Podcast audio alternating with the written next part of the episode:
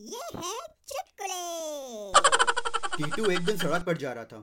तभी एक चिड़िया उसके सर पर बीट करके उड़ गई। सर को रुमाल से साफ़ करते हुए टीटू ने बोला, ओए भगवान का लाख लाख शुक्र है कि उसने गाय भैंसों को उड़ने के लायक नहीं बनाया।